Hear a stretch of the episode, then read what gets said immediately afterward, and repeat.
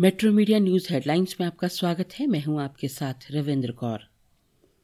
Ukraine पर रूस के हमले के तीसरे दिन राजधानी कीव में रात भर धमाकों और सड़कों पर घमासान के बाद शनिवार को रूसी सैनिक यहाँ प्रवेश कर गए और संघर्ष अब तेज हो गया है।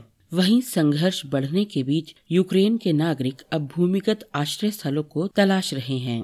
इसी बीच यूक्रेनी राष्ट्रपति ने वहाँ से निकलने के अमरीकी प्रस्ताव को मानने से इनकार पर ज़ोर देकर कहा कि वो राजधानी में ही रहेंगे। दो दिनों के घमासान के बाद हुई झड़पों में सैकड़ों लोग हताहत हुए हैं और पुलों, विद्यालयों और अपार्टमेंट की इमारतों को भारी नुकसान हुआ है। जंग के ताज़ा घटनाक्रम के मुताबिक रूसी सैनिक यूक्रेन में नागरिकों को भी निशाना बना रहे हैं। रूस की ओर से कहा गया है कि रूसी सेना ने यूक्रेन के 821 सैन्य ठिकानों को नष्ट कर दिया है। तेलंगाना के नालगोंडा ज़िले में ग्राम तुंगतुर्ती के निकट शनिवार को प्रशिक्षण के दौरान एक निजी एविएशन एकेडमी का हेलीकॉप्टर दुर्घटनाग्रस्त हो गया। हादसे में दो महिला प्रशिक्षु पायलटों की मौत हो गई। पुलिस अधीक्षक रेमा राजेश्वरी ने बताया कि एक मृतक की पहचान तमिलनाडु निवासी के रूप में हुई है। उन्होंने बताया कि टू सीटर हेलीकॉप्टर ने नागार्जुन सागर के विजयपुरी साउथ एविएशन एकेडमी से उड़ान भरी थी, जो कुछ देर बाद ही दुर्घटनाग्रस्त हो गया। प्रारंभिक जाँच में इस दुर्घटना का कारण तकनीकी समस्या बताई जा रही है। प्रधानमंत्री नरेंद्र मोदी ने यूक्रेन के राष्ट्रपति व्लादिमीर जेलेंस्की से शनिवार को टेलीफोन पर बातचीत के दौरान युद्धग्रस्त देश में हिंसा रोकने के शांति प्रयासों में भारत के सहयोग की पेशकश की। साथ ही उन्होंने हिंसा का रास्ता छोड़कर बातचीत की मेज पर लौटने पर ज़ोर दिया। मोदी ने मौजूदा संघर्ष के दौरान लोगों के मारे जाने और संपत्ति को नुकसान पहुँचाने पर गहरा दुख जताया। उन्होंने यूक्रेन में फंसे भारतीय छात्रों और नागरिकों की सुरक्षा को लेकर जेलेंस्की से चिंता व्यक्त की। उन्होंने यूक्रेनी राष्ट्रपति से भारतीय नागरिकों को सुरक्षित रूप से शीघ्र बाहर निकालने के काम में सहयोग करने का आग्रह किया।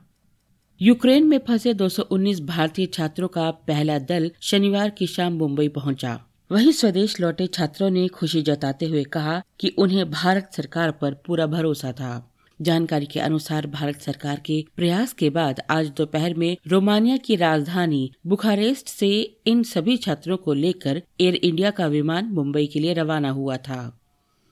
विधानसभा चुनाव के पाँचवें चरण में रविवार को राज्य के बारह जिलों की इकसठ विधानसभा सीटों पर मतदान होगा।